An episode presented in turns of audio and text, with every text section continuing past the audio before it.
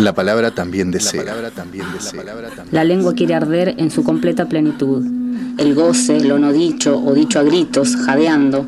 Palabras tabú, cuerpos que se salen del orden, que desbordan, que exceden y exudan. Superficies de placer. Superficies de placer. Superficies de placer. Lecturas erógenas al filo de la medianoche. Bueno, estamos en nuestra sección de superficies de placer y hoy traje un libro en esta búsqueda que estoy haciendo. Búsqueda sobre literatura erótica eh, feminista, ¿no? Porque siempre, si no, solemos o podemos caer en eh, una literatura erótica escrita por eh, escritores justamente desde la heteronorma, ¿no? Entonces, para no caer en eso, estoy haciendo una búsqueda. Bueno, a ver, ¿qué están escribiendo las feministas sobre este tema del deseo y el placer, ¿no? Y bueno, encontré este libro que se llama Comisuras de Lara Herrero, tiene poemas de Lara Herrero y ilustraciones de Noelia Maeso. Hermosas. Eh, ¿Vos te lo devoraste el libro? Sí, me lo pasaste hace un rato y ya tengo elegido los textos. Bueno, vamos a leer entonces, seleccionamos tres para compartir, pero bueno, eh, yo lo descargué en la web, así que se, se consigue rápidamente. Bueno, voy a leer. Eva.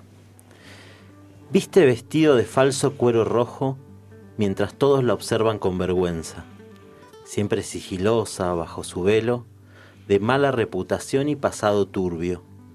Se esconde, se tapa, se calla hasta que explota, y entonces lo inunda todo con su poderío, eso que a los otros le da tanto miedo, como el endometrio de la Virgen María o como el duende de las folclóricas.